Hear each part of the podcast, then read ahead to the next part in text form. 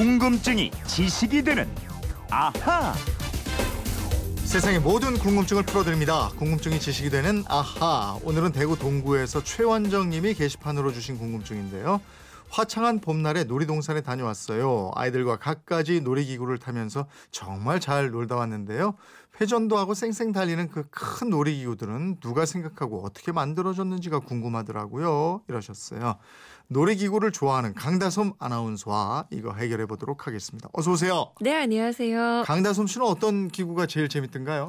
저는 아무래도 롤러코스터가 제일 짜릿하지. 좋더라고요. 아우, 좋아요. 탁 올라갔다 슉 내려가고. 아우, 생각만 해도 신나요. 그 그거 잘 때 이렇게 이게 바이킹이라고 그러죠? 네. 슝슝. 네? 아우, 그거 끝에서 타야지 재밌습니다. 그게요. 좋습니다. 나이 들면요 상당히 어지러워. 그래요? 그거 타고 내려오면 막 빙글빙글 돌아요. 요즘 못 하겠더라고.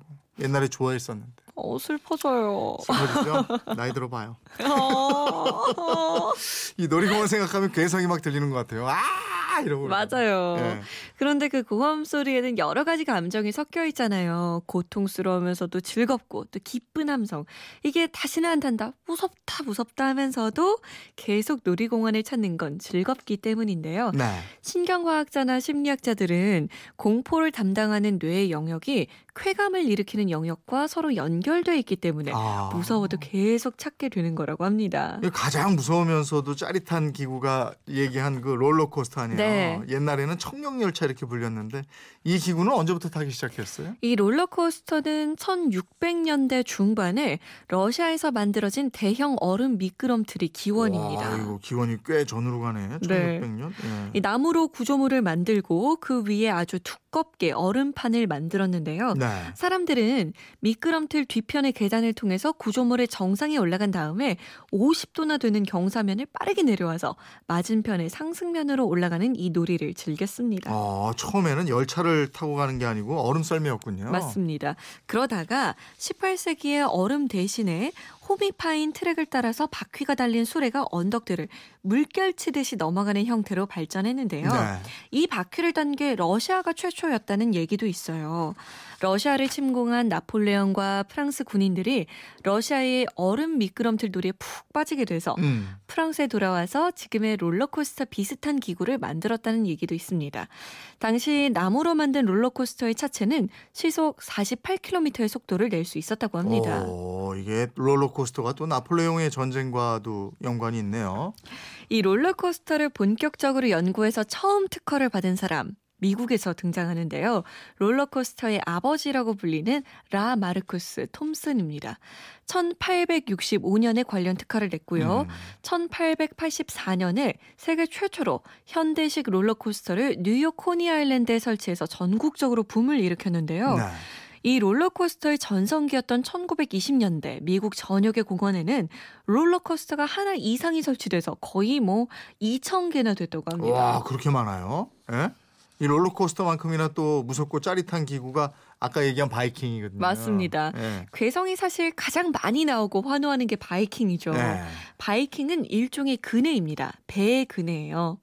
시계추처럼 공중에서 약 70도의 각도를 가지고 왕복 운동을 하는데요.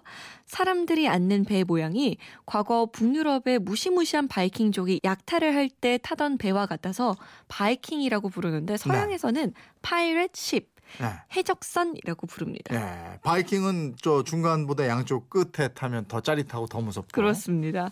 배가 정상에서 떨어질 때 이 간이 콩알만해지는 것 같은 느낌을 갖는데요. 예. 바이킹이 올라가는 속도와 타고 있는 사람의 속도가 같아서 몸이 잠시나마 붕 뜨는 상태인 무중력 상태를 경험하기 때문에 네. 그렇습니다. 놀이공원 하면 또 빠지지 않는 게 회전목마 아닙니까? 이게 뭐 무섭고 짜릿하고 이러진 않지만 빙글빙글 여유롭게 돌아가는 재미. 아이들 어렸을 때는 부모님들이 같이 타고 이러죠. 아, 그럼요. 또 데이트할 때 필수 아닙니까? 아, 연인들이 이 셀카 예. 사진 찍어주면서 많이 타죠. 타죠. 네.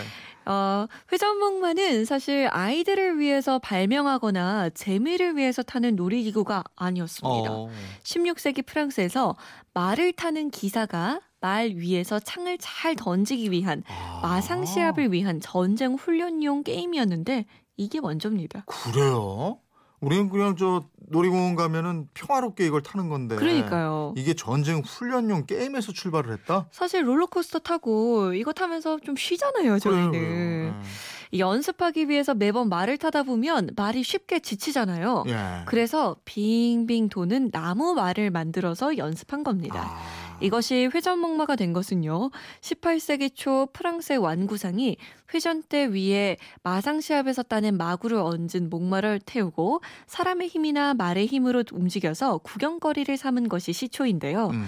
전기로 회전대가 돌아가는 오늘날과 같은 기계 장치는 1898년 미국에서 발명됐다고 합니다. 네, 회전목만 참 아이들이 좋아하죠. 꼭 진짜 말 탄 것 같고 그렇잖아요. 그렇죠. 지금 놀이동산에서 보는 놀이기구들은 이렇게 대부분 19세기 후반의 모습을 드러냈어요. 크게 돌아가는 관람차가 등장한 것도 1893년입니다. 음, 그렇게 놀이기구가 많은 공원을 놀이공원, 놀이동산 이렇게 얘기하는데 놀이공원은 언제 등장했어요? 이 놀이공원은 유원지, 유람지에서 발전했는데요. 유럽에서 유원지가 등장하기 시작한 것은 12세기 무렵이고요. 네. 공식적으로 세계 최초의 놀이공원으로 인정받는 것은 1583년 덴마크에 설립된 바켄 공원입니다. 바켄은 사스먼덕 공원을 뜻하는 디어하우스 바켄의 준말인데요. 지금도 있습니다. 음. 이 바켄이 놀이공원의 시초였던 거죠. 그러나 그때는 아직 무서운 롤러코스터나 바이킹은 없었고요. 놀이기구들은 이 예쁜 것들을 감상하거나 게임을 하는 것들에 더 초점이 맞춰져 있다고 합니다. 음, 지금은 놀이공원 대신에 테마파크라는 말을 더 많이 쓰고 그러잖아요. 맞습니다. 이 놀이공원이 각종 오락시설과 건축, 조경 등의 연출이 어우러지는 공원이라면 테마파크는 특정한 주제 테마를 정해서 그 주제에 맞게 시설이 돼 있는 공원을 말합니다. 미국에서 월트 디즈니가 세운 디즈니랜드가 최초의 테마파크로 인정받고 있습니다. 그게 언제죠? 이게 1955 년이에요. 아, 이후 유니버셜 스튜디오, 시월드, 레고랜드, 식스플래그스 같은 곳이 들어서서 세계적인 지명도를 가진 테마파크로 인정받고 있습니다. 음. 우리나라에서는 1909년에 서울 창경궁에 들어선 창경원이 최초의 놀이공원이라고 할 수 있고요. 서울 어린이대공원이 1973년, 용인자연농원이 1976년에 만들어졌는데요. 나중에 에버랜드로 이름이 바뀌었습니다.